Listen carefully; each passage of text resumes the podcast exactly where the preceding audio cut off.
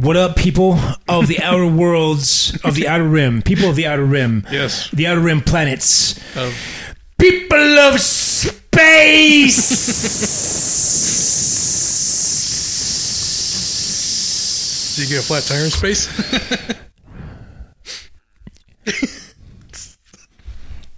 Yeah, you can get a flat tire in space. Can't you? Yeah. Because what if your space vehicle... You hit a space porcupine. Mm-hmm. Space cougar. Them's a them's a bitch. Yeah. Everything's in space, you know. Your Every- mom's in space. You never know. Topic. I, don't, I don't think you heard me. No. What is it? Your mom's in space. Today's topic is nest theory. Like, and, um, where people make their own nest? Thermal throttling. Oh. I want to talk about thermal throttling today with you. Okay. So, Adam, what is... The audience is like, just they just... What? They just, they just hit pause. Hold on. Wait. Wait. It means stop. Don't go. Don't leave. Thermal throttling. Human beings, right? Mm-hmm. Like Adam and, and I. Uh... We have limits that we hit the wall. Yes, yeah. Kind of like a like a runner when a runner hits the wall. Yeah. Okay, but we have limits in our everyday lives. Yes, to find either impatience or everything, really, right? So you want to talk about impatience? Impa- with patience, if you run out of patience and your limit is hit, and then you just blow up on someone. You found your limit. That's the limit. Yeah. But if you're able to cope with it and move past it, you haven't found your limit yet. How do you cope? Taking deep breaths, walking away, playing a video game. Video games is actually what I was going to talk about. Yeah. Right? Just a little bit, guys. Thermal throttling. Okay, the idea, the theory is this. My friend, my good old friend, Mike. Good old Mike, yeah. He was having some problems. He was really sucking at life. He was. Just, just, just fucking with you, Mike. I know you watch the show. Um, anyway, no, the thing is, is he's he's actually, he's really motivated more than me. Like he has, he's like a really on point, motivated motherfucker. Mm-hmm. But um, what's interesting is he was burning out. And he's like, what happened? Last summer, I was doing, I was up at like dial up to eleven. I was accomplishing all of the things that you can accomplish. Mm-hmm. He was feeling pretty good. Yeah. And he was like, the only thing that I can think of that is different is that in the summer, I was praying to the sun god. And now in the winter, I am no longer sacrificing myself to the sun god. I was sacrificing my skin on an altar of soul. And now, look at me, right? Look at me now. Skin flakes. You can have fun if you just know how. Wait, what's, what's the, I don't know. What's the Doctor Seuss quote? Oh, it's easy to have fun mm. if you know how, yeah. Something like that. Point is, let's figure this out. Let's figure this out. Mm-hmm. I was like, how do you ma- maximize your load? How do you maximize your efficiency? I don't remember how I got on this, but I'm a computer engineer. So everything got, that's how we got into computers. And I was like, well, what if a computer is not running it at max efficiency? Or, uh, you know? Yeah. You're going the logical route. There's several reasons mm-hmm. that a computer could be slowing down. Old processors, something going on, right? Whatever. You gotta get in there. Take out stuff, throw it around. Don't you? I'm, I'm holding space for you right now. Okay. I want to hear your thoughts. Well, with a computer, you just take out the part. You know, you work your way logically through it. Is it the RAM? No. Is that, it, see? Yeah. Yep, you touched on point number one. Yeah. Continue. Is it the power supply? No. You know, you go through the steps. That's point number That wasn't on my list, but it's a good one. That's a good one. We'll talk about that. Did you flick the power switch on and off? That's Did you a good connect one. The router? Right? Did you unhook the C P U, okay, check the thermal paste. We've gone way off the way off the reservation. There's, there's nothing wrong with the router. Just leave the goddamn router alone. No, I'm gonna fix it. you I just gotta, you just shut off the whole network. I got a blowtorch and a hammer. Yeah, fixing it. Doing this. Okay, so RAM. Let's start with that. Yeah, because I think this is how I actually got inspired to talk about it in the sense of computers. Because okay. He was talking about his task load. And just being overwhelmed. Now, normally he just, you know, it's like it just feeds him. But now he said he had less tasks, but he was overwhelmed. Less tasks than he normally has. Fewer. Okay. So task over task overflow is something I deal with lately because lately I've been in that situation. So task stack overflow. Mm-hmm. The idea that you have a certain amount of things that the mind can hold on to at a given time. And interestingly, the higher that stack is... the fuller that stack is, um, the less efficient things get. Mm-hmm. If I don't have a registrar or uh, you know, a memory location in which to insert something, I can't do an operation. Mm-hmm. I am blocked, right? And so um, the point that I was trying to make there, and I'm sorry for that analogy, but only a little bit. The point that I was trying to make there is that the more we have to hold on to in our minds... in terms of like tasks that we have to do, the harder it is to accomplish the task that we're currently working on. Mm-hmm. So that's one thing. RAM, you touched, touched on RAM. Yeah. As human beings, do we have sort of a analog of RAM? And importantly, if we do, can we increase the capacity or can we free up RAM? And like, what would be the allegory for RAM in a human then? Just the brain or a section of the brain? Yes. Okay. No. Are we going Johnny Mnemonic on with it? I haven't seen that movie. Never saw that movie? That's the one with, uh, is that Jim Carrey? No, no. Uh, Jim Carrey. Um, uh, Keanu Reeves. That's who it was. Keanu yeah. Reeves, yeah. And he was a data transporter. And they said you need to have at least five hundred megabytes of RAM installed in your brain to move this, you know, data. And he's like, did you get the upgrade? So he fakes his upgrade, and it just says, oh, I have five hundred gigabytes or megabytes, and it's like, he only has like twelve, but he's cramming all that data in there. And they're like, now take it to China, you know, deliver it to them, because they need that information. But the data starts leaking in his brain and freaking him out. So he falls over, has seizures. You ever seen that movie? You should watch the movie. You're freaking me out. The Johnny Mnemonic silently. I'm just gonna, I'm giving you space. It's a lot of space. You're giving me a Walmart, like grocery store worth of space. Sounds interesting. I'm wandering around the electronics area, going, "Oh, that's neat." But yes, so if the human has RAM, but what would acquaint you to RAM, the human brain? If there's a limit, then how do you deal with that? If you have task loads that are in excess of what your mind can hold, then what do you do? What do you do? What do you do? Well, you reorganize it. So if you have tasks coming in... so you compress it. So this is yeah. a one-on-one strategy, right? You compress it. You can either compress defrag. it... defrag. Kind of. I guess you could use that as a thing where you take breaks. Let's call that defragging. No, no, that's, uh, that's I'm going to go into that one. Okay. But that, yeah, this is new. Defrag oh. is new. I didn't think about defragging. Okay. Defragging is an optimization, right? It's just reorganizing. Yeah. You reorganize your brain or your workspace or your day. Right. I don't see, let's, let's skip defragmentation. I don't see how that could work, but okay. it might, it's an interesting thought. What I was talking about is uh, garbage. So there's a, there's a phrase, there's a phrase in computer science, and this phrase is garbage collection.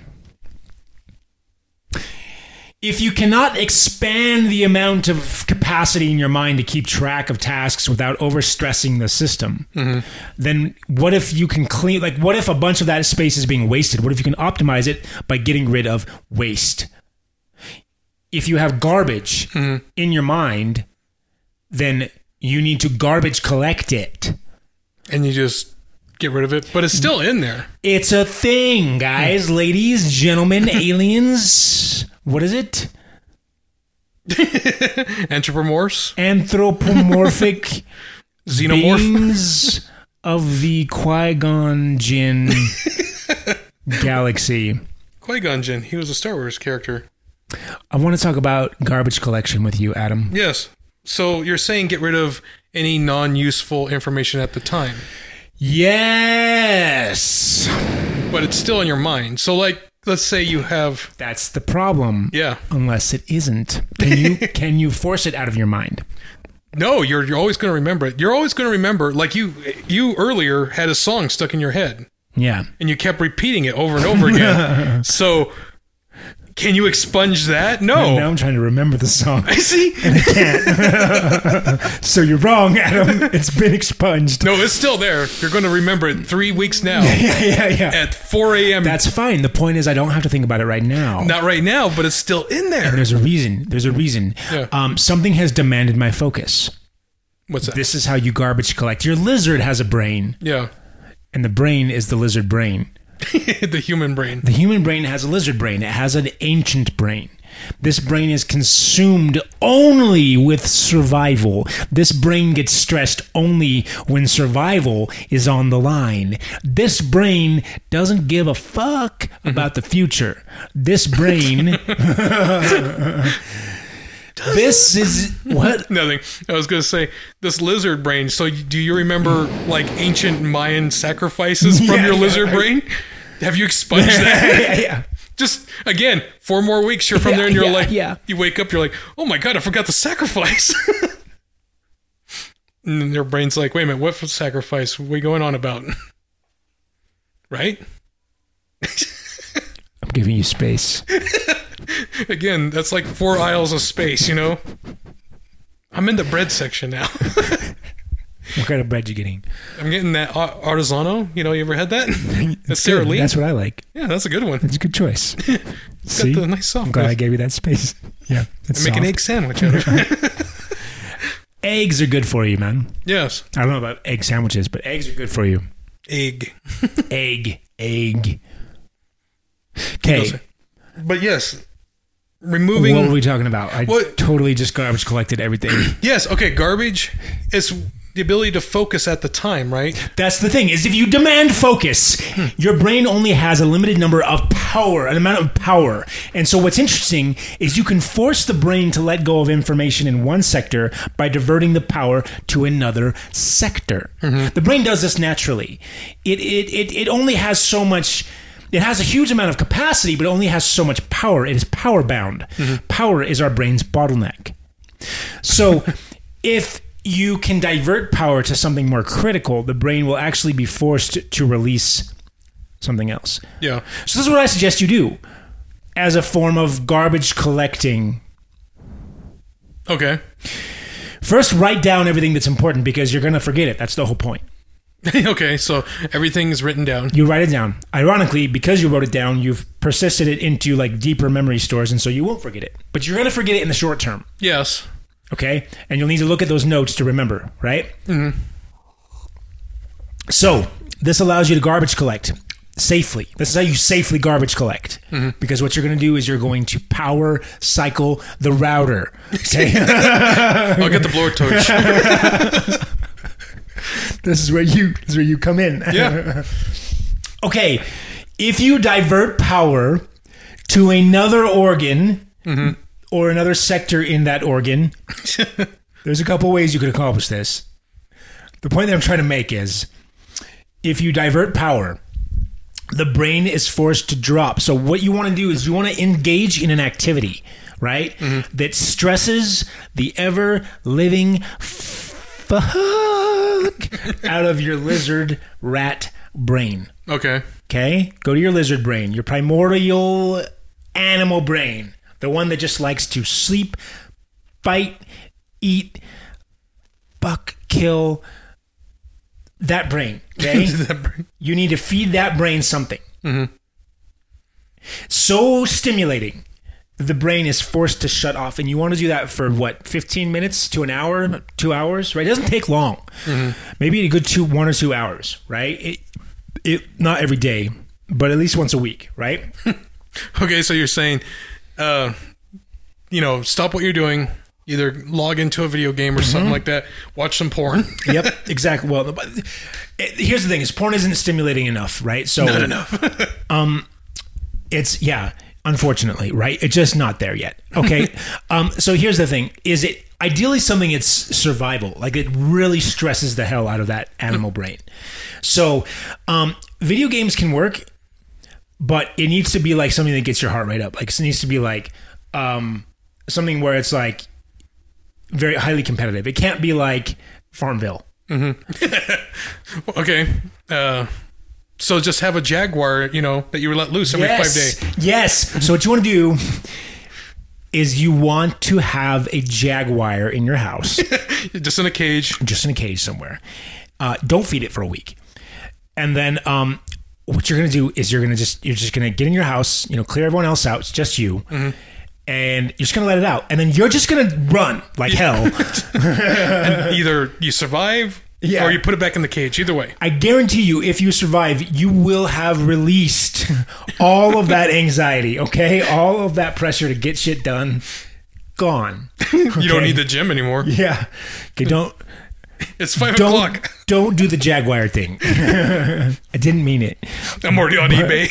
I do have to qualify this is as a joke. But you're saying do something. Because I know you guys, and active. I know that you guys will fucking you'll get that Jaguar. Wait, what were you saying? Just do something, you know, not crazy like we're going to do. Yeah. I'm already on eBay. There's another thing that you want to do, though. Ideally, it's physical as well. So, I mean, so video games can work. Mm-hmm.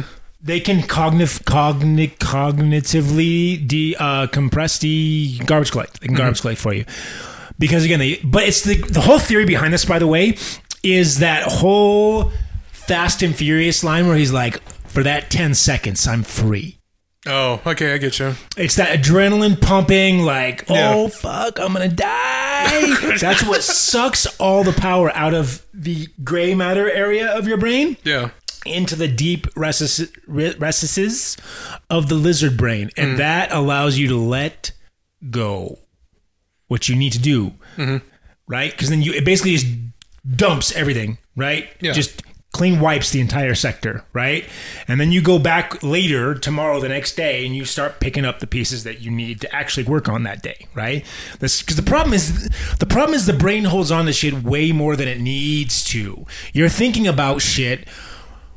way more than you need. Need to. Well, okay. Let me give you a... Take some space. There... Okay. System crash that happens. That's Syst- a mental breakdown. Yes. So, if you have a mental breakdown, I've seen this happen to people where they've been successful business people where they're just like, I have to keep going. I have yep. to give the best. I yep. have to do everything. But their system crashes and they're just like... Their mind is completely wiped again. And it goes exactly. back, fucking. It, it goes back to not a good reset, though. Yeah. It goes back to, because I've seen people where they're just like, I don't want to do this anymore, and they up and leave everything. Yeah. So they go out and they be home. They're homeless, right? They completely drop. Yeah. They drop, you know, family, friend connections, any obligations. They're not taking care yeah. of themselves. They just they go out and they find wherever they can, and they steal whatever they can, and they just live the, off. The, fuck the system. Yeah. They're just there. Yeah. So they're out there, and they're still in their mind. They make up coping mechanisms. So where they're like, oh, I can talk to Elon Musk, you know, telepathically.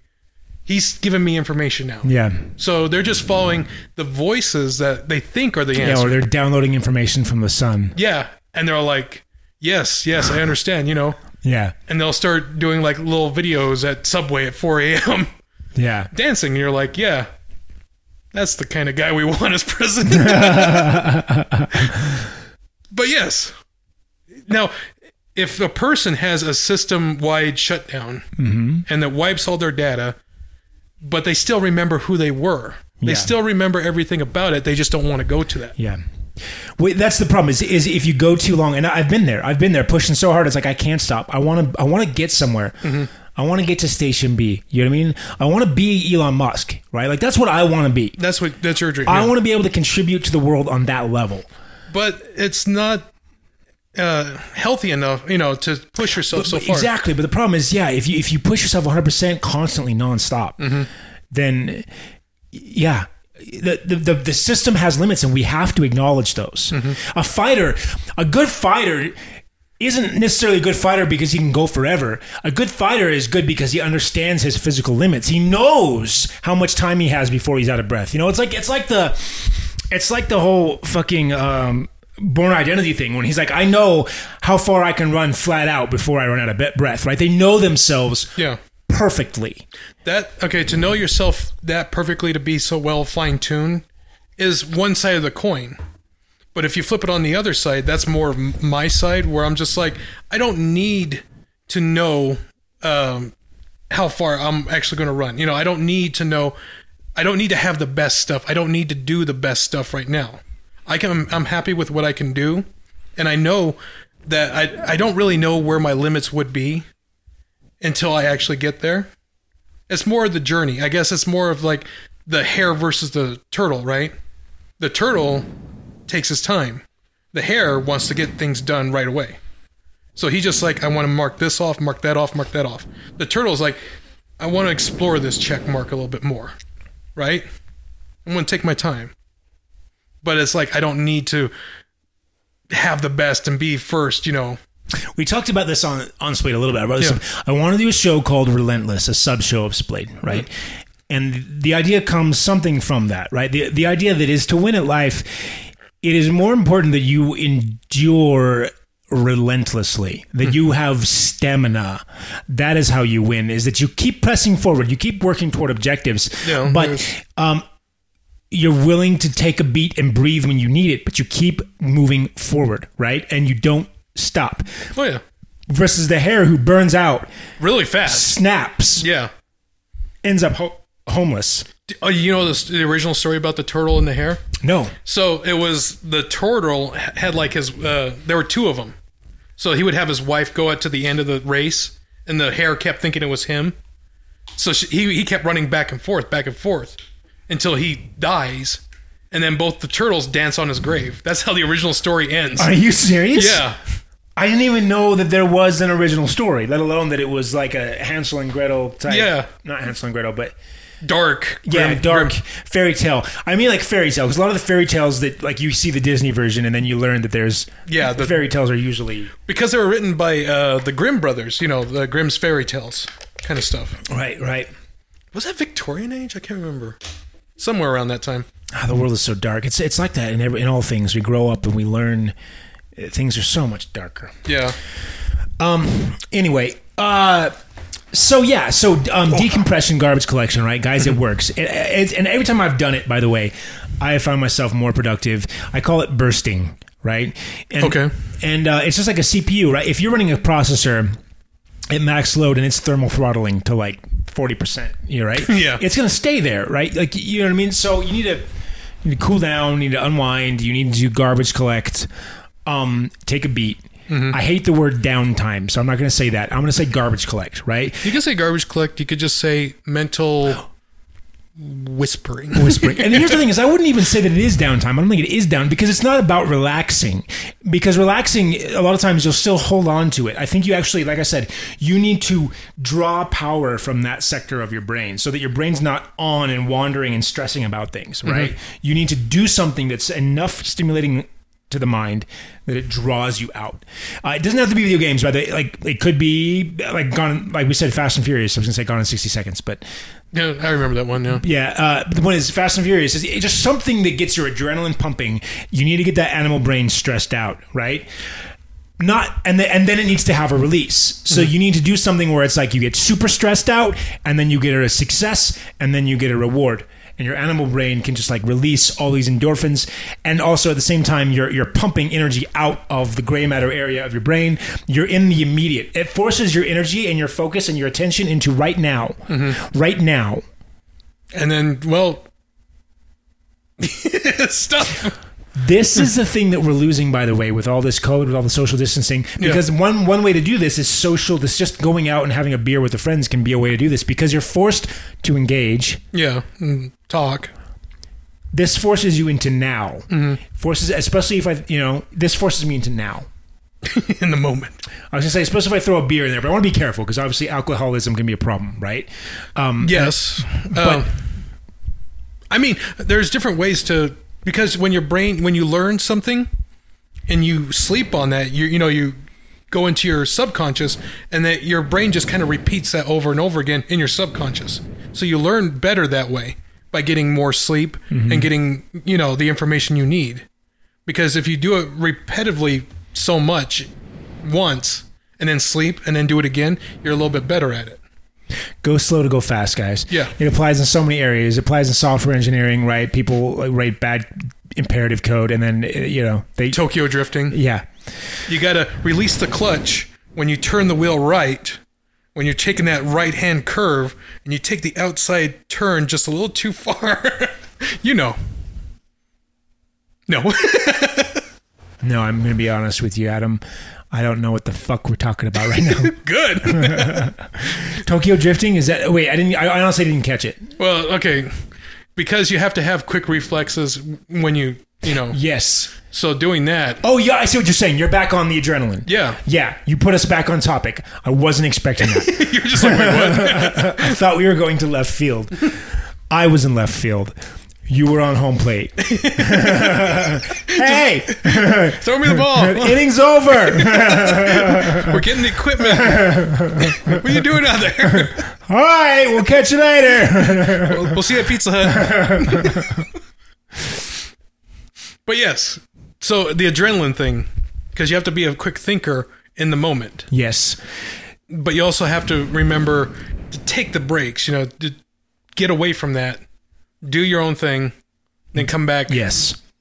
So garbage collect. Yeah. Um, there's other human limits. Um, power is one of them, so making sure you get enough energy, right? Um, mm-hmm. I think I had more thoughts on that, but I don't remember if there was much on power. Mostly the garbage collecting thing was huge. Uh, oh, there's other ways, right, that I was telling him that you can, like, if your task list is too high, I mean, obviously you can start dropping tasks, but that's not ideal, right? Mm-hmm. Uh, but you can sometimes see if you can get help, if you can offload. Um, co-processors, right? Mm-hmm. Um, hyper-thread, you know? So, you know, you got laundry to do or something like that, you can... Kick that. You can kick off the laundry, kick off a load of dishes. You can kick off three or four tasks that can run in parallel, right? Mm-hmm. And then let them run. Right? What's liquid cooling? Yeah, what is liquid cooling? Dialysis. Yeah, I think that. So I thought of yeah, we, liquid cooling is basically the analog is overclocking. Yeah, which the analog for me was just like coffee. Like that's just juicing it. Like okay, you're yeah, basically juicing. Yeah. Which you can only do that so long. The same with.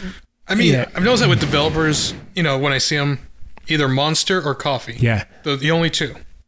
You know. You have to, to be competitive. You have to, to, to, to keep your mind going, you know, eight, ten, twelve hours a day mm-hmm. and, and pumping out code, right? Solving hard math problems all day. Like you kind of have to juice it. You know what I mean? Yeah, I, I kind of see that, but I guess it's the culture that's been built around it too from the beginning. So can you change the culture? This world, in this world, it doesn't really matter. We're still animals fighting for scraps. Like we, with a, there's a lot of structure in society built into convincing us that that's not the case anymore. Mm-hmm. But at the very bottom ground level, there are still so many, so many seats. It's still musical chairs. There yeah. are fewer seats than there are participants. And if you want a seat, you got to drink that Monster or that coffee. you, you know what I mean? You got to sit up to the table. So unfortunately, that is the reality of it. It doesn't really matter if it's good culture or not, but we do have to compete. We do have to survive. Yeah. So, um, uh, just society in general, I guess. Which goes into my nest theory. That's how I got on nest theory. Oh, I'm so happy. I'm so happy. Okay. We talk about darkness. I'm happy you're happy.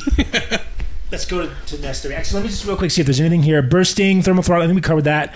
Um, oh, there's a little bit of on, on addiction here mm-hmm. and satisfaction. I talked about getting a reward, how that can be some, kind of part of it. Giving yourself a little bit of reward mm-hmm. can be helpful, especially if you're working towards longer term goals, which sometimes they can put you in a state of perpetual stress or anxiety because you're never getting that satisfaction. You're yeah. constantly chasing that carrot on a stick.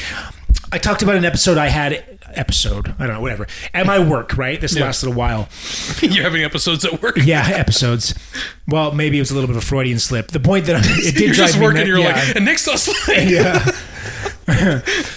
It did drive me to the limit. Um, right.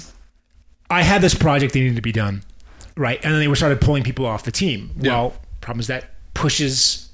my my throughput out, right? And then they start adding work, right? And so this project that I'm working really hard toward keeps getting further and further and further out. Yeah, do more with less. Do more with less. Do more with less, right? And so um anyway, it, not being able to finish, not being able to complete puts you in this like perpetual state of stress and anxiety. Mm-hmm. So you need something to be able to like step away from that, garbage collect, and then give yourself a little bit of reward so that your body feels like it's accomplished something, right? Mm-hmm. Uh, you got to be careful with that. So try to find something that's, you, because it gets into addiction, and I wanted to talk about that a little bit later. Okay. I think I found the cause and cure for addiction. So um, the... Uh, Anyway, but I wanted to talk about nest theory because we talked about this a little bit. So I've been talking a lot really fast. There's a lot to cover. Let me just open with nest theory. Mm-hmm. Um, we still have to fight for survival. Yeah. I mean, we have our nest, as you say, you know, it's our home. It's where we make our living. And I have a, th- I've heard a theory about like marriage nesting that I'll share with that a little bit later on. Or if you want to hear it now. I want to hear it now. Okay. So the th- the psychologist says that the man and woman shouldn't... Wait. Wait. I kind of want to hear it later. Okay, you want to hear it later? No, I'm just fucking wait. I'm sorry, I'm sorry audience. I'm sorry. I tried really hard with that joke. Continue. Man and woman, psychologist. Okay. So his theory is that men and women weren't meant to nest together. Okay. Because the man, you know, has his own nesting habits. He's like, wants to play video games, wants to, you know, hang out with his friends. Yeah. And then the woman wants to have her own nesting where, you know... I kind of want to nest with the woman. You want to nest with the woman. I kind of so want to nest with the you're woman. You're against what he was preaching. Yeah, I think he's wrong there. Yeah. But his idea was the man and woman are still married, but they live separately. Yeah, that would be horrible. Yeah, isn't it? Two mortgages? Yeah. I get it, though. I don't. I know that there's guys that are like that. Like me, like I don't. I'm the guy that I don't want to go... I don't want to go to the Halo party unless there's girls there. You know what I mean? I don't mm-hmm. know. It's, you know, I don't know. I mean, would, but taking your significant other to that. Yeah. Right? Then it's fun. You know, if you find it fun, but some guys are like, no, I'd rather just be with my friends, you know? They want to have the freedom, as they say. That's weird. Why wouldn't you want to be around women all the time? Well, I, I don't really have, you know, my theory on this is like, he just wants to have two separate people, you know, living their own lives and giving their own freedom, but still remaining as a couple. It's weird. It's like dating. I'm gonna give it some space. I'm gonna give it some space. I don't think I would like it, but I, I, I try. I want to see where he's because I think there are people who would agree mm-hmm. with that idea, right? Oh yeah, there's got you know because he's pretty popular. Because it's an interesting theory because we are sort of different subspecies in a way, mm-hmm. men and women, right? I mean we. We're the same in that we're so different. I don't know. That didn't make well, any sense. I don't know. I don't know as he was. explained it, is that the woman wants to have the, you know, the warm house, you know, family, kids, and all stuff like that. Yeah. But the stuff that the man does occasionally pisses her off. And the stuff that she does occasionally pisses the man off. So he's like, separate them. Like children. It is interesting. It does create problems, I think. Constantly being together can can does put... It is sort of an unnatural state, I think. I don't know if it's... Um, here's the thing. It's apes, like, they live in nests, right? They live yeah, together. Yeah. But it's different. Well, tribes, I would tribes, say. Tribes, because yeah. they live and, like, they move around. Like, right. It.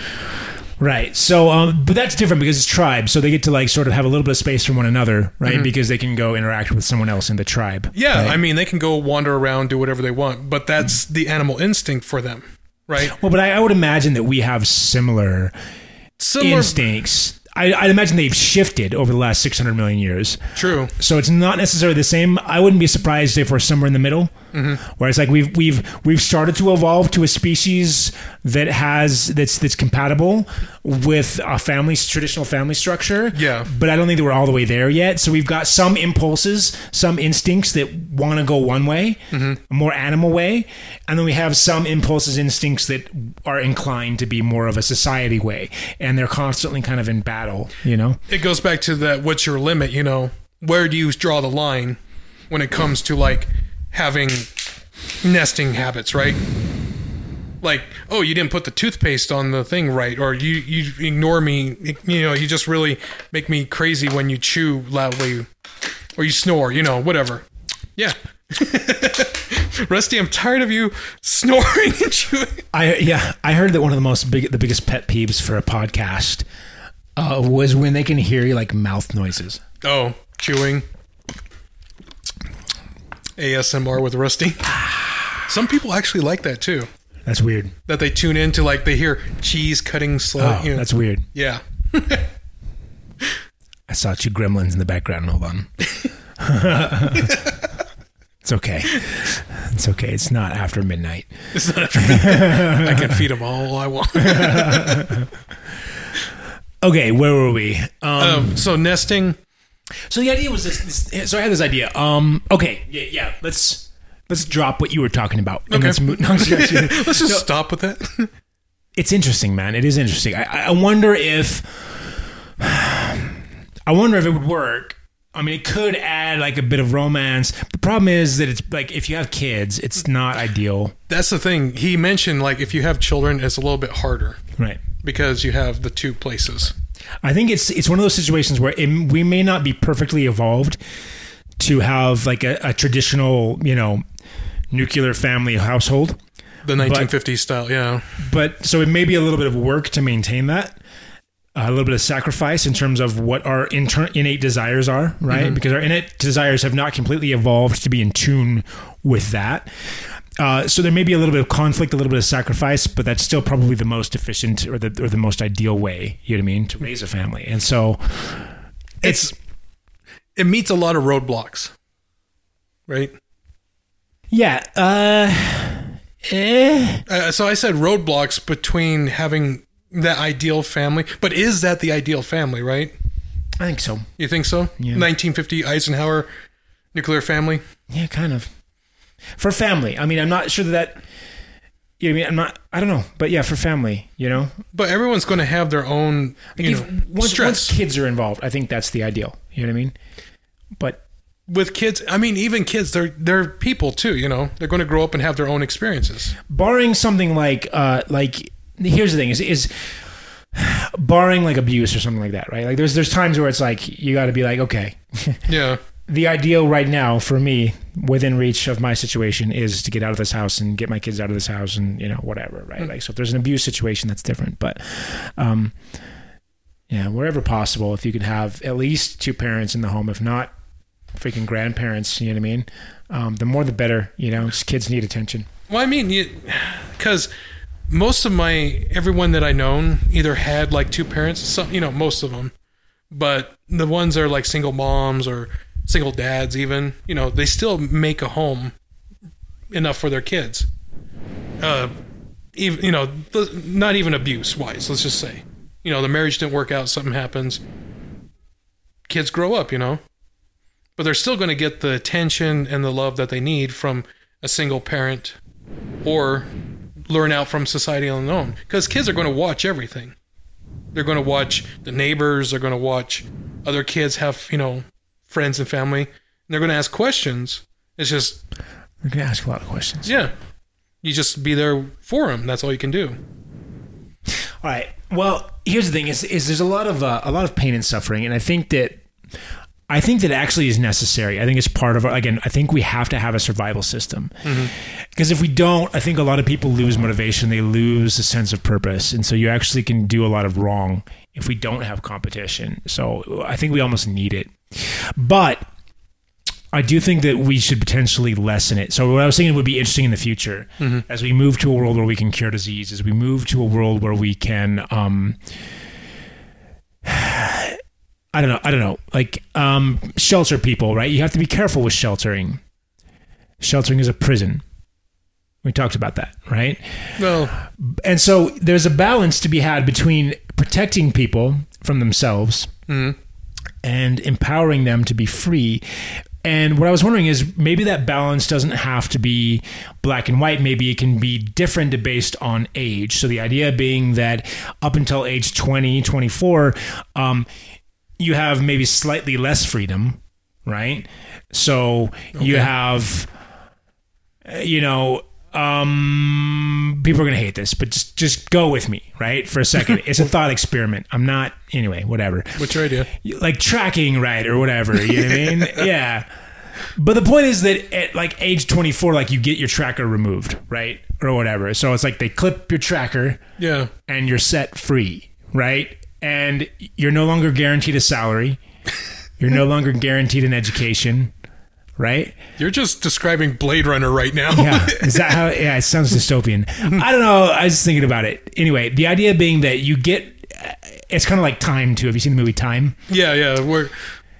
It's uh, but it's an interesting idea of like like up until then you're somewhat sheltered, you're somewhat free, you're free to explore the world, right? You're mm-hmm. you know go go to parties, socialize, meet friends, learn, study, um, but you're sort of freed from the burden of survival up until that point. And the idea is it's just kind of like a longer nesting period. So keeping them safe until they're ready. Until they're ready. And but then, then how are they ready if they're in the nest all the time? Yeah, there has to be some sort of a transitional phase. But um, or they have to be, yeah, I don't know. There has to be some sort of a transitional phase. But the idea being that we basically guarantee everyone, like you're you're born with the right to live and be completely, you know, nurtured. Everyone gets one hundred percent nurtured, all their needs met, yeah. up to like age twenty-four. But that's the cocoon theory, you know? Is yeah, kind of cocoon. Yeah. Well, I want to hear more about that. Okay. Uh, yeah, actually, let's just, just go for it. You want to go for it? You got the idea, right? Yeah. I, up to like twenty, and then after that, it's survival of the fittest, one hundred percent. Okay. So, so um, you're one hundred percent free.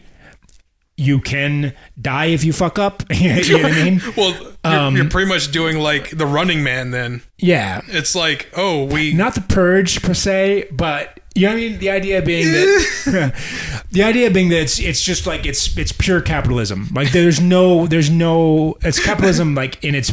So it's interesting because it's not... Instead of having like a society that's all socialist mm-hmm. or all capitalist, it's like half and half.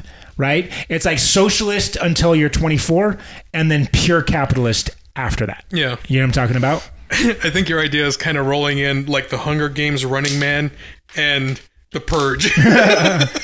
All in one. No, there's no Are death. Saying I get... it's be bad. No. Yeah. So you're saying that they're they're sheltered and they have everything provided for them until they turn twenty-four or so, but then they're released into the open job market. Now, this is what's happening in Japan right now. Okay, okay. They have the they have people called hikikomori, which means a shut-in. Okay. So young Japanese people are not willing to go out and socialize. They're not willing to go out and, you know, have relationships. They're really they want to have more relationships with digital and items, you know.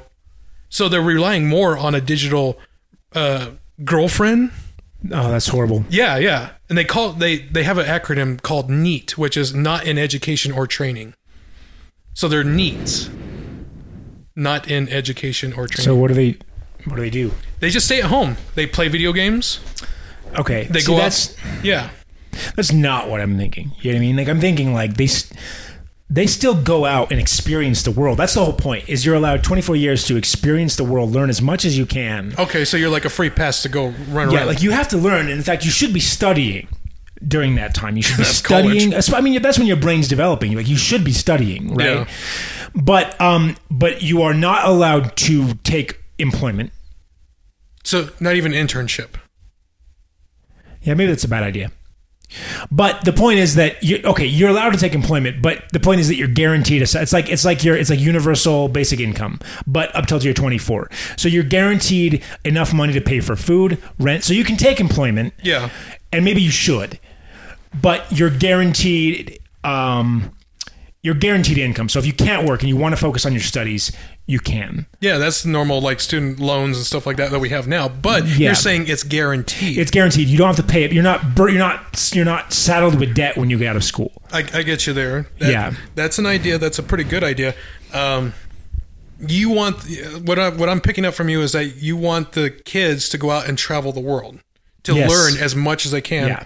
As quickly as I can. Experience as much life as they can. Now, I've seen college students do this, where they're like, I want to take a year off, and I want to travel. Yeah. So they go to Europe, you know, and they backpack. They do yeah. whatever, and they try to experience as much as they can.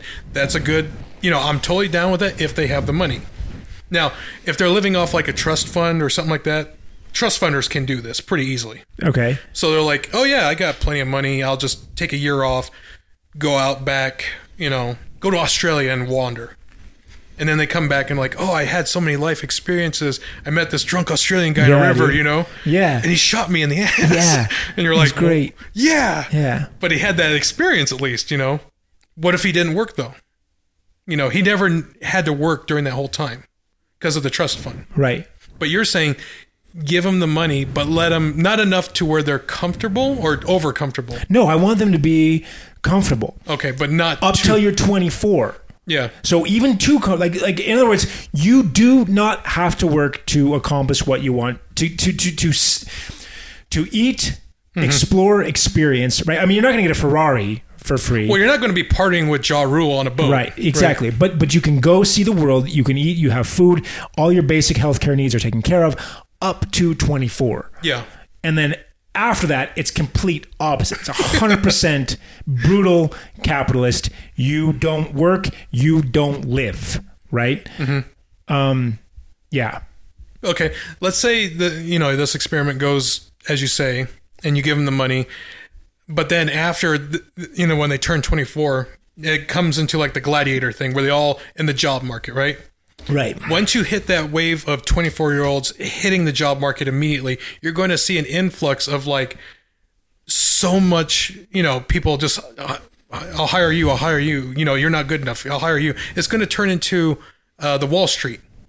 You know, you got to make the sales, you got to do that. So it's going to put a lot of stress on them yeah. that they never had before. I see what you're saying. Yeah. That's interesting. So you're saying that mentally they may not be, if we don't give them some exposure to stress yes. at a young age, then they may not be able to cope with the stress yeah. at an so older age. You get the hikikomori where they're just like, they get faced with all this new responsibility of being ah. an adult. And they're like, oh my God, I can't take this, you That's know? That's the alignment. Okay. So they re- you know, recess and they go back to the cocoon, to their parents, you know? They can't cope with it. Yeah. They, they interesting. So that that... That's one theory, you know. So it just so it doesn't work. Yeah, it doesn't work because they, they they they literally their brain ha- has not wired in coping mechanisms for stress. Yeah, you've never they've never been in, introduced to a stressful situation during that time. They've had everything given to them. Uh-huh. But again, giving is not a bad thing if you do it in the right way, which is what the government's trying to do now. Anyway, you just have to be able to expose them to some level of stress. Obviously, there's a balance, right? 'Cause, well. Again, Hunger Games, Running Man, that's stressful for him. Let him play. What are you, nineteen? I think it's about time. It's about time you uh, fought for your life. Yeah. you you, survi- you survived your... There's your great struggle, you know? That's really interesting, man. I didn't even think about it. It's... Uh, you're right. one hundred percent doesn't work. But I, I had an idea, too. Let's yeah. say utopian future, right? Okay. We have nanomachines. We can fix... missing limbs, we can fix every disease, you know? So what we do is we start giving every citizen a device. It's like a little round pocket size, whatever. And what you do for, if you're homeless, you put it on the ground and it burrows in and makes a little like home. And it, it provides food, water, shelter. And it's like, now it's like a little computer aided A I, like Cortana. And it's like, hey, I'm going to teach you how to live. You know, I'm going to show you uh, mathematics. I'm going to show you how to do like, you know, get a skill so you can survive. And it gives you that. And you can get these for like a family of four or whoever, right? And it just takes off like the thermal energy from underneath the in the earth to power itself. That'd be awesome, wouldn't it? Teaching is you, you hit on a really interesting point yeah. there because I've thought about this about like wealth. Like if I were to become wealthy, how do I instill the hunger? Because I'm hungry. Mm-hmm. I want to be Elon Musk. I want it. I need it. I have a thirst. I have a hunger. I crave it. I yearn for it. That's I'm your up goal. All night fighting for it. Yeah. Because I'm hungry. Because I've been starving. Mm-hmm. So how do I instill that? If I were to achieve that success, um. what kind of comforts would that bring to my children? I just, I mean, talking about it now, that creates uh, a cocoon. Yeah.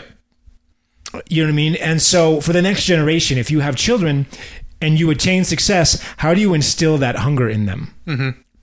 how you teach them how to be hungry. Yeah. And how do you, and yet on the other hand, you want to pass something on. You want to enable them to be even more powerful than you. So I shall surpass you. Yeah. Yeah. Exactly. But you want that. You want them to be to be able to, to take your shoulders mm-hmm. and rise even higher. But how do you do that without taking away their hunger? Because if you give them your money, they're not gonna you've taken away their hunger. Mm-hmm. And they'll probably just spend your money. And then the next generation be after that would be what? Well, right? law. Well, like, so it's an interesting thing with generational uh, stuff that happens. Like, you have the rich family and they spoiled their kids. You know, they like made the cocoons for them. They never had to work a day in their lives. Then when it comes time for them to work, they kind of struggle and they, you know, struggle, but they still have that lifeline to their parents, right? So they're kind of taking that money in. Now their children, it's interesting because they can have their own experiences and their own things. And now they're hungry. They're like, yeah. I don't want to be handed stuff. I don't right. want to have this. So they, it's a natural thing that can come from them, from their experiences. Yeah. Like they can get beat up by the neighbor kid and right. then they're like, oh, I want revenge. But then they got to think about it. Right. Right. It's how we all grow up, how we move forward. Yeah, so they have to have, they have to be, they can't be sheltered. They can't have a cocoon. And it's interesting. I think that's why you get those generational skips. Yeah. So they talk about that. He talks about in Jurassic Park, like, you know, they say talent skips a generation. Oh, so yeah. I'm sure your yeah. grandchildren will be sharp as tacks. Um, They'll be just good. Yeah. Uh, but I think that is a thing. And I think that some of the, it happens is you, you attain wealth and then you shelter your children or you over, you over, and they, they lose their hunger, mm-hmm. but then they lose all their wealth and the next generation is faced with challenges and regains that hunger, right? Yeah. But you also can shelter, but not to the point where you're overprotective, you know? Yeah. You can give them the lifeline. You can teach them how to responsibly do things and give them skills, but you just give them. Well, you hit on it right there. Yeah. I think the one thing that you can pass down safely is knowledge. That's the only thing I we can. I don't think knowledge robs them of hunger. No. So that's that's where you can as an adult. And I think some people, I know that some people who have accomplished great wealth mm-hmm. and then they basically just, they didn't want their children to have a free ticket. So they let their children just kind of figure it out on their own.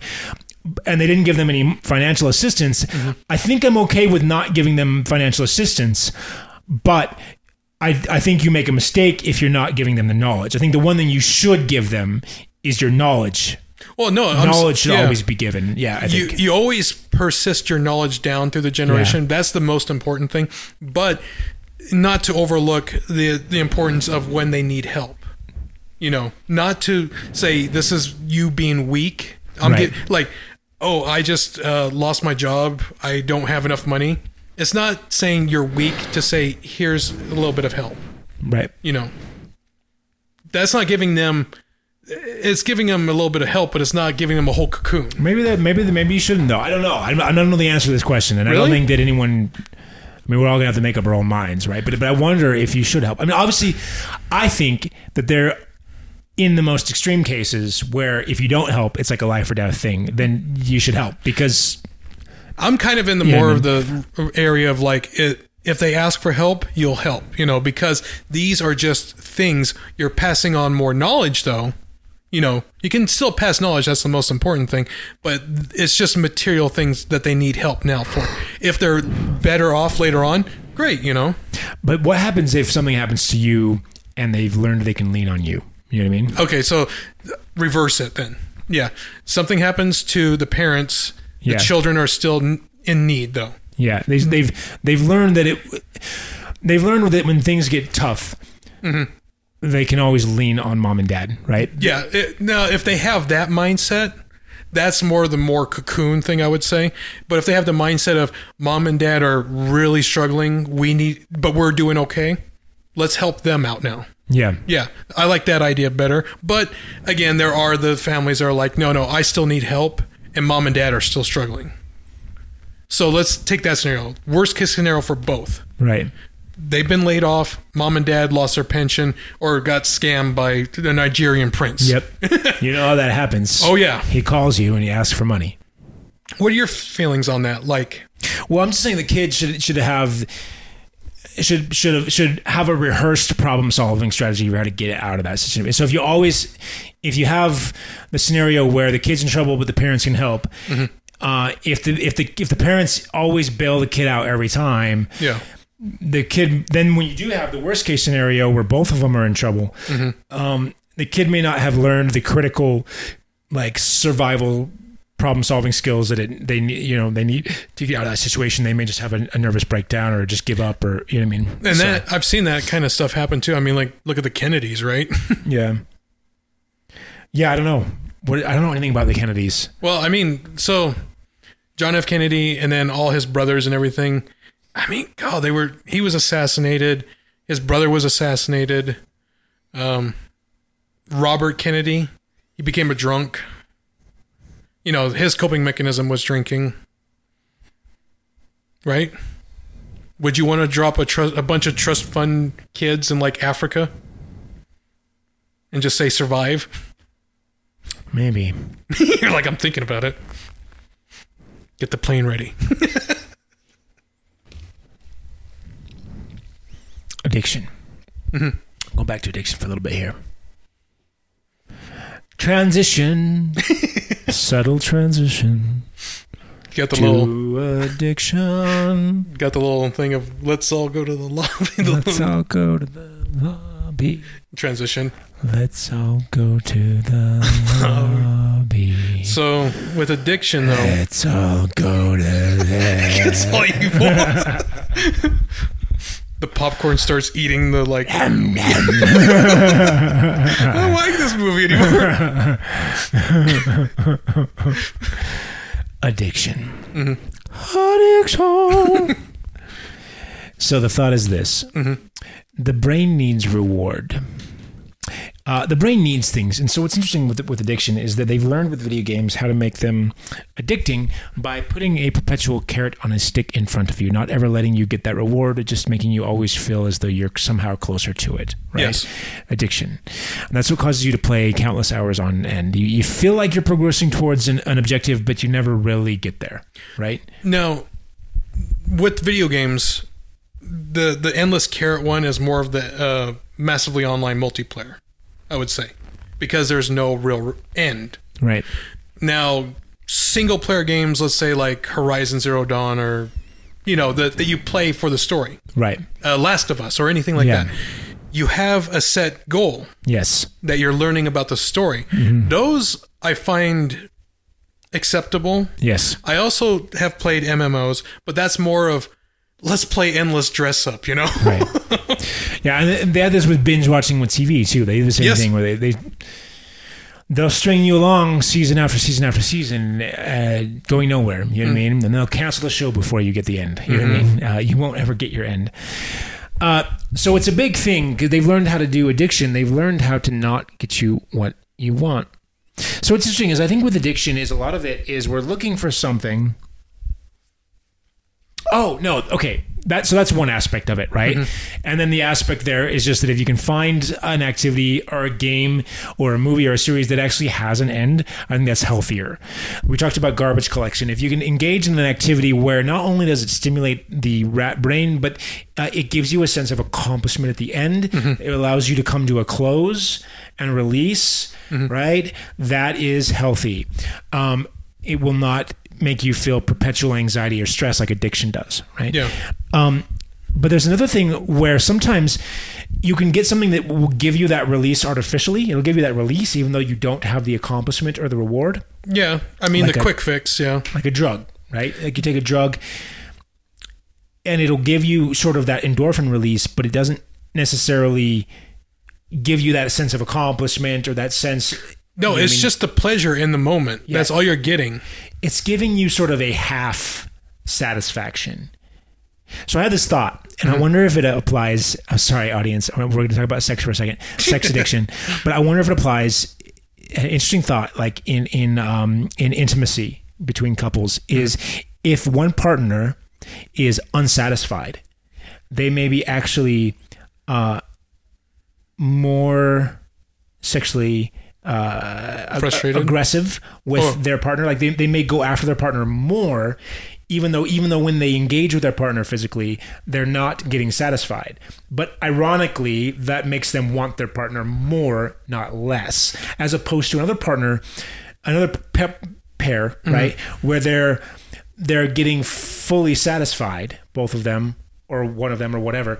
Um, the the partner that gets complete completion, that mm-hmm. gets satisfaction, um, may then not want for sex as strongly, which is sort of ironically, that's sort of maybe to the disadvantage of the other partner, right? They, they may not want to engage as much, and it's not because they don't want it. Mm-hmm. It's because, in fact, they are being satisfied that they don't want to engage as much, right?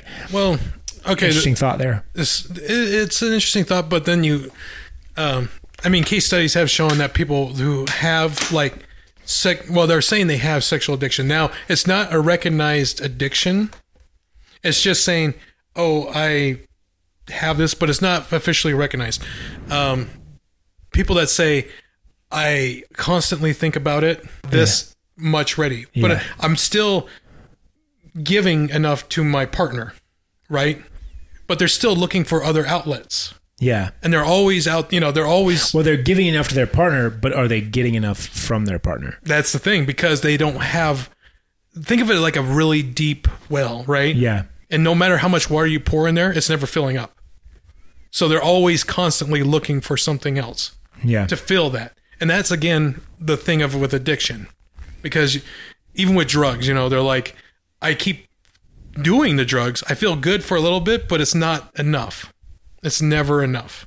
They have to keep going and keep filling. Yeah. So it's just that bottomless pit. And again, with limits, until they find their limit and then say... I need to stop. This is well, but I think with drugs, I think it's so. The thing that I was going to say there with drugs is that again, it's not fully satisfying the need. That's the thing, and that's why it is addicting. It's only half satisfying the need. Well, it satisfies the need to a point, but then it, it gives you that hunger, like you, you know, yeah.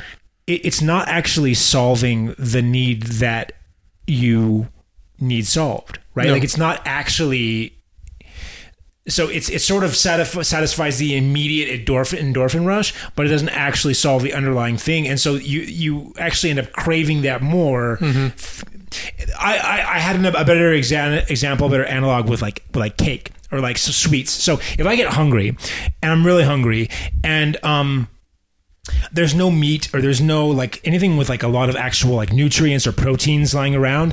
Um, maybe there's some cake. If I eat the cake, especially if it's a more like a, just like a really just like sugary cake and that's all it is. Yeah. Um, I will notice that like I am not satisfied, right? Like I can, I'll be full. I can eat it till I'm full, but I don't feel satisfied. So I'll want more food, right? And so as a result, I'll end up actually eating more than if I had gone after something that actually satisfied.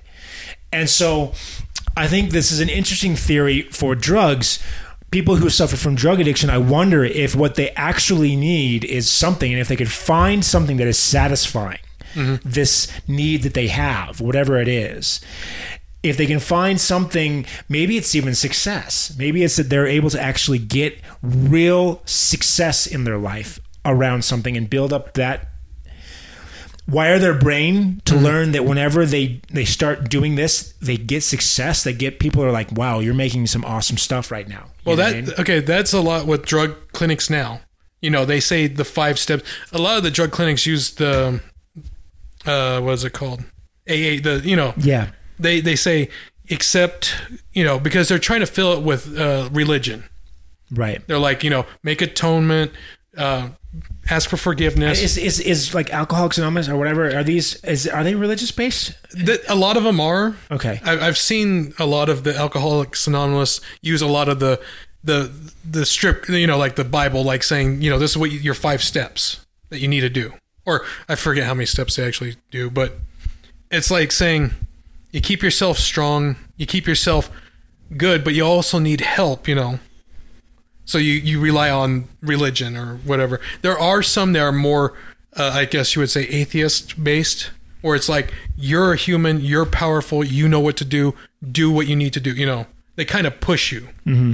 So it's like, you you were born with this, you know, brain. You were born with the strength inside you. Mm-hmm. You don't need this poison.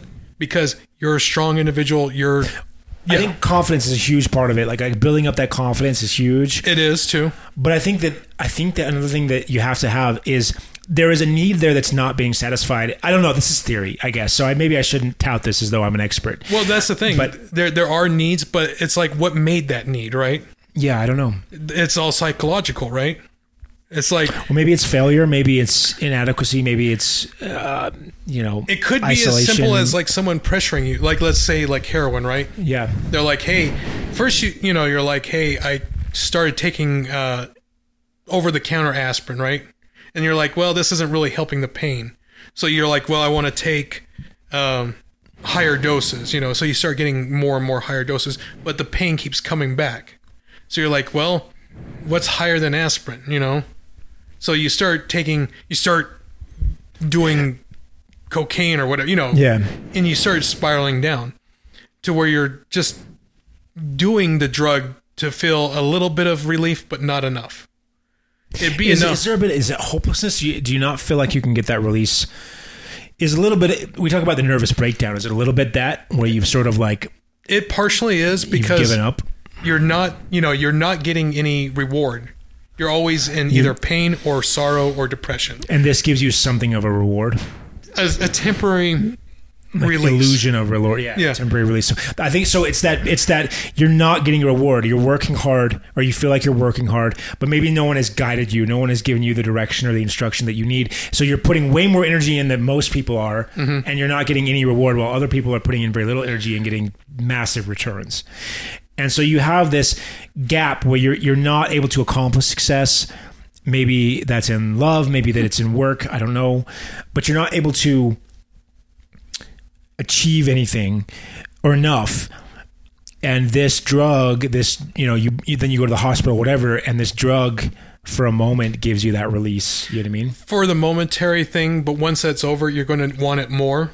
Yeah. Because it builds up, you know. Because well, then you still want that release and you don't see any other way to get that release, mm-hmm. right? Like that whereas if you've if you've been guided, if you've been counseled, you know what I mean? If you were fortunate enough to have parents who were well not only well off, successful, but knew how to educate you. Mm-hmm. Knew how to make you hungry but also pass on their knowledge. Yeah.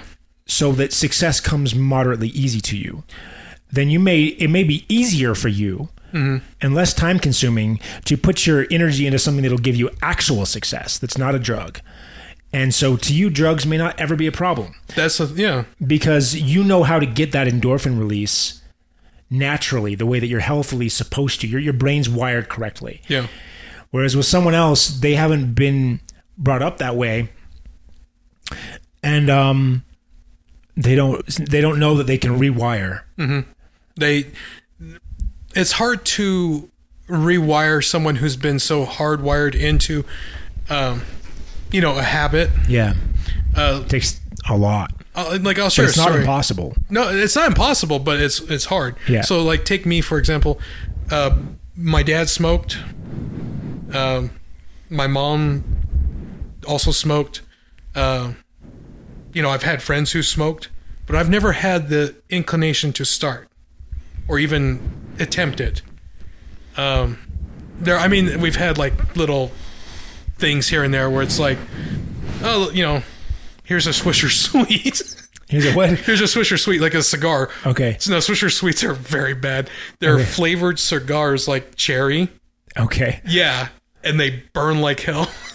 Sounds like a good time. Oh, it's... It's the best. Like, if you want your lips to know what it's like to be beef jerky yeah. on the grill, yeah, get a Swisher Sweet.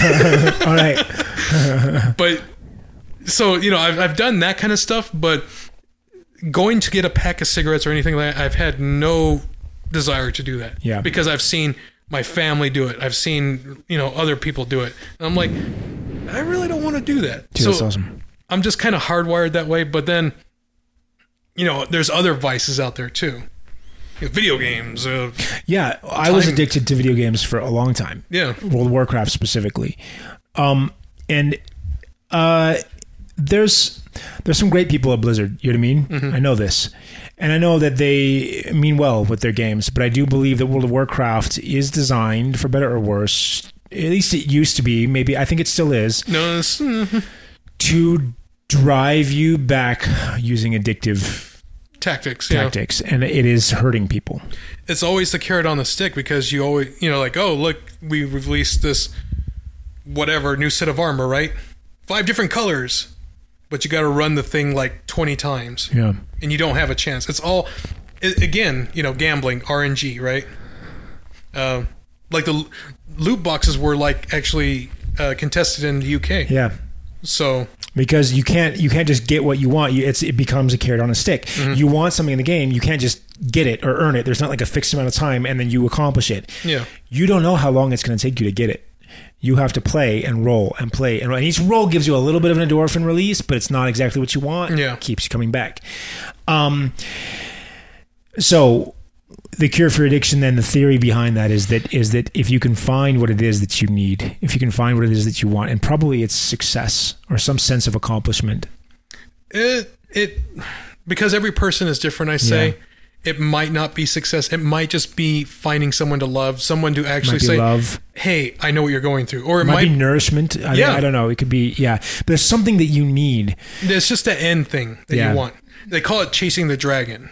Okay. For addict. Well, yeah. for like heroin. Yeah. Because you're always trying to get that dragon. You're always trying to capture him. But yeah. You remember, that, you remember that South Park where it's like uh, virtual reality heroin addiction and Randy's sitting on the couch? And he's just, it's just the video of him, like the character is shooting heroin and chasing a dragon. And he's just sitting there going, did the check come in from the government yet? It's like, what are you doing? So horrible. I know. Yeah, I don't know. But you're saying find that satisfaction. Find that satisfaction. Or at find least a healthy. Identify. A healthy, yeah, if you can identify it, try to identify it. Mm-hmm. Because if you can identify what it is that you really need that you're not getting, and then see if you can find help learning how to get it. And if you can get it, yeah, and and then keep getting it and wire yourself, wire your brain into learning that it's easier, you know, develop the skills that you need and the conditioning to be like, I can get this. Mm-hmm. I can be successful. I can find love.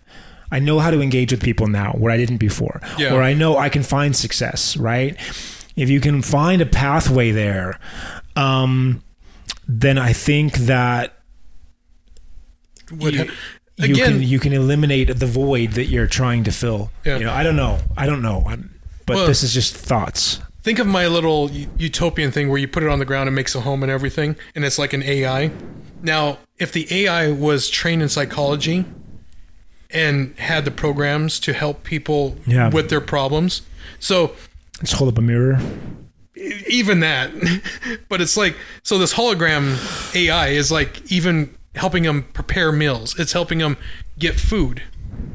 So it, nanomachines make food, whatever, you know, Star Trek yeah. times. Yeah. So you get medical care, you get uh, food, you get shelter, and you get treatment. All for free. And you learn these skills and you become back into society. You know, you get that satisfaction at the end. It helps you identify what you're missing and what you need to do. So we need to make more A I, and then we're all dependent on Skynet again.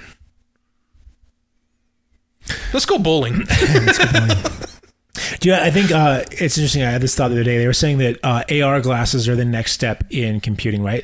Uh, so there was this thing that was saying, I can't remember the, the reference. Uh, anyway, they were saying that... Um, we have all these things, right? Like yeah. desktop computers, laptops, V R glasses. And I realized Neuralink is the next one. That we're going to so jump in. V R glasses are here now-ish, right? Like maybe within ten years, they'll be here. In term, they'll be mature. They'll be like, yeah. you'll be wearing a pair of sunglasses all the time. Um, but uh, the next step, of course, is going to be uh, Neuralink. And uh, or or things technology like it, yeah. And um, we're going cyberpunk. Yeah, it's coming, it's coming. Be prepared. Scar, yeah. Mechanical Scar. Yeah, he's got the mechanical like half face and cyberpunk. I'm gonna see real quick if there's anything else that I want to talk about. I mean, those are kind of like the main things. Definitely want to talk about like the addiction thing, mm-hmm. the nest theory. Um, uh, I wanted to talk about masks again, but I'm gonna spare it. I'm gonna spare the audience this week. We're gonna not talk about masks this we week. We kind of covered that a lot. Anyway. We went into it pretty heavily last week. Um, I think that's it, man. I think that's all I had for this week. So, um. Uh, implant the five G into your brain. Yeah. Get it right in there. Levels your blood. Are you going to get one? What? A Neuralink? I probably wouldn't be able to afford it. when when you can afford it. Because I'd imagine they'll eventually come down in price. If it, you know, is like the wave of the future. Like, Ghost in the I mean, Shell did that. I think eventually it'll be... Because they're saying that he wants to get the price down near LASIK. LASIK's like two thousand dollars. two thousand dollars. Which, I mean, that's a lot. But, I mean, how much did you spend on your computer? That's true. You know, you, you think about that. You're like, hey, yeah. I bought this computer for, what, uh, fifteen hundred dollars? Right. Right. I didn't have to use my health savings account for that shit either. Right, right. I mean, it's something, if you need it and want it bad enough, fifteen hundred dollars is in the range of, if you need it bad enough, you might be able to make that work. You know yeah. what I mean? Um, I need a new thirty eighty video card, so I'm going to use my health savings account and just yeah. see if that goes through. yeah. Uh, it's for my health. Yeah. Uh, blood sugar. Yeah. Lots of blood sugar.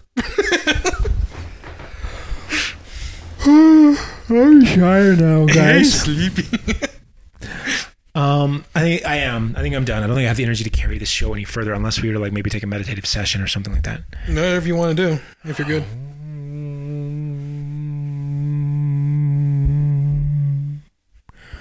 Um, forty-four hertz. I want all of us to download from the sun. Soul. Oh, I was I was going to tell you. Um, did you hear about the people shooting at like telephone or antenna technicians doing work on five G? Yeah, like a lady people in Kansas. People are freaked out about it. Took I, shots at them. I was at first because I was looking at the I was looking at the spectrum that they were using for five G, mm-hmm. and I think I misread it. I don't know. Anyway, I was. Th- it looked like part of the spectrum they were going to be using for five G was in the ionizing frequency range, mm-hmm. and I was like. Are you kidding me? You know what I mean? You're going to be using ionizing frequencies? No, thank you. You know what I mean? Well, that's like that's like above U V or you know what I mean, or like ultra blue or something. Like it was in like that upper like uh, intense range where like technically that can cause cancer. You know what I mean? And so they say microwaves can. I don't. I don't know that I believe it. I, my understanding is if it's not ionizing radiation. Well, the thing about radiation is like. You're still okay if you're irradiated. I mean, you can eat irradiated food as long as it's not like taking the actual... Well, bananas, right? They yeah. have potassium. No, is it, it's, what is it in bananas? It's no, radiated. It's potassium. Is it potassium? Yeah. yeah. Apple Apples have cyanide in the seeds. It's good for you. Yeah. No, it's you, not. You just eat the whole apple. yeah, just shove it, shove in, it in there. yeah, so... um, But... You know, I'm, I just find it interesting that people are freaked out so much that they're willing to take, you know, their guns. We are electromagnetically sensitive, though, and I do worry about it a little bit. I've been um, through M R Is so many times, you know, I should be, like, dead. But what, what, they're they're they're non-ionizing, right? M- MRIs, they're, no, they're no. microwaves, right? I mean... Or are they... They are kind of like a microwave because you can't have metal around them.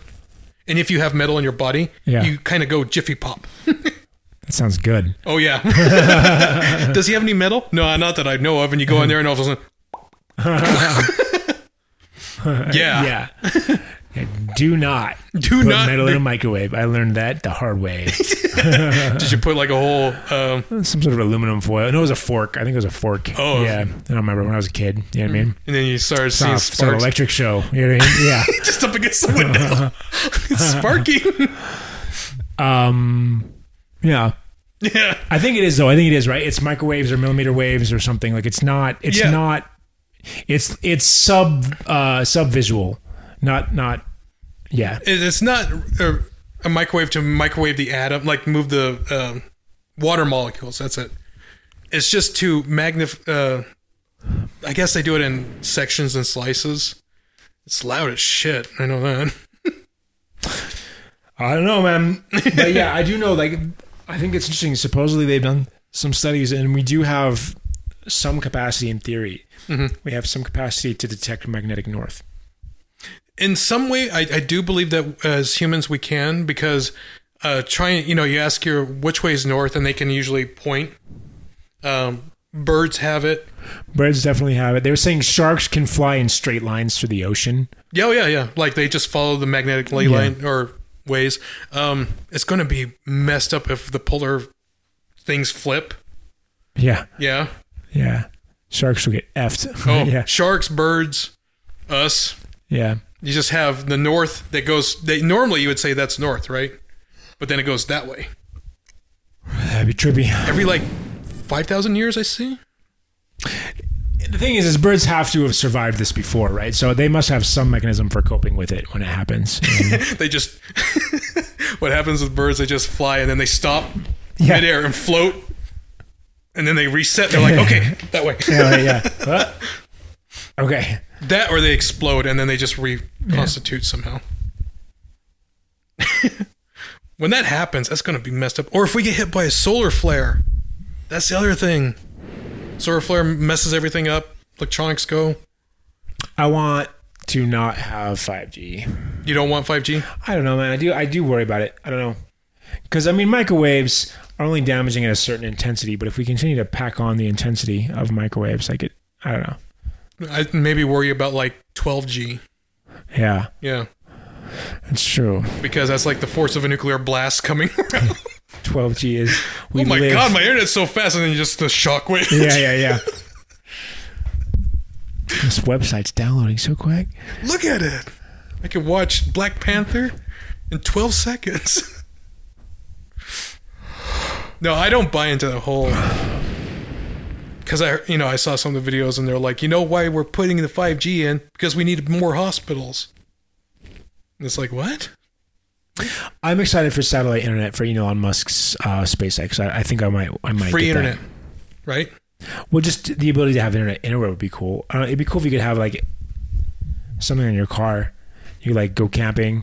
You have satellite like, in your car already. Yeah, see, so it'd be cool if you had like satellite internet in your car. Oh, oh, I get you. Okay, sorry. I was like, yeah. You have Sirius, right? Like a gigabit per second, like up and down.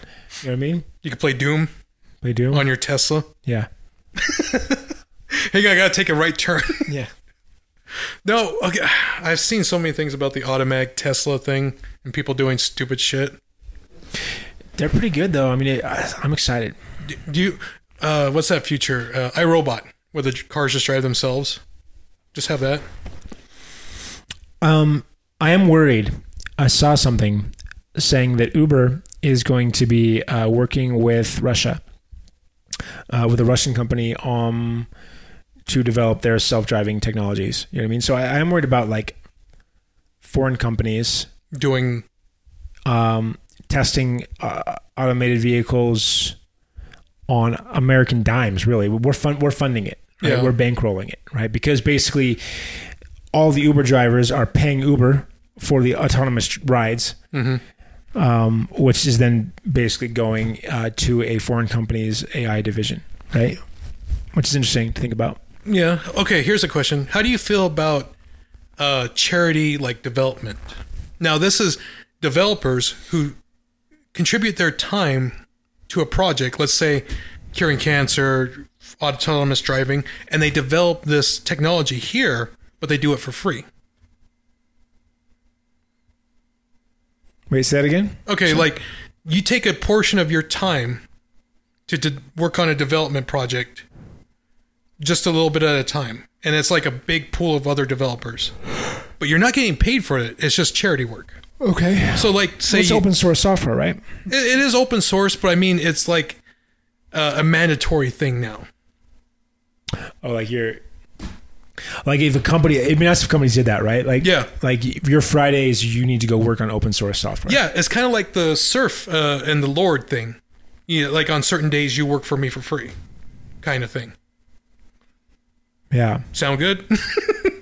Slaves. Yeah, You're, we're pretty much slaves, but just extra steps. Dude, I'm done. I'm spent. you hit the, you hit your wall. I hit the That's wall. That's your limit. That's my limit. One hour on Splayed. All right, uh, ladies and gentlemen. Hey, hey, I'm gonna get up. I'll sit up straight for this for you guys. I'm here. I'm here. Hang I'm on. Here. Um, ladies and gentlemen, it has been Splayed. Uh, I want you guys to have a chill ass week. Uh, this has been an episode. An episode. And uh, yeah, just um, smash that like button. Smash subscribe. Yeah. Um. And then, uh, yeah, we'll see you back next week. I don't know what the topic is. You have any ideas? Let's say... Sex. Next week's topic is... Insect be, sex. Yeah. No, I don't, insect sex. Just tune in next week. It won't be, I promise. It won't be insect sex. Promise. The mating habits of the, the African habits. Spiders. Bye. Bye.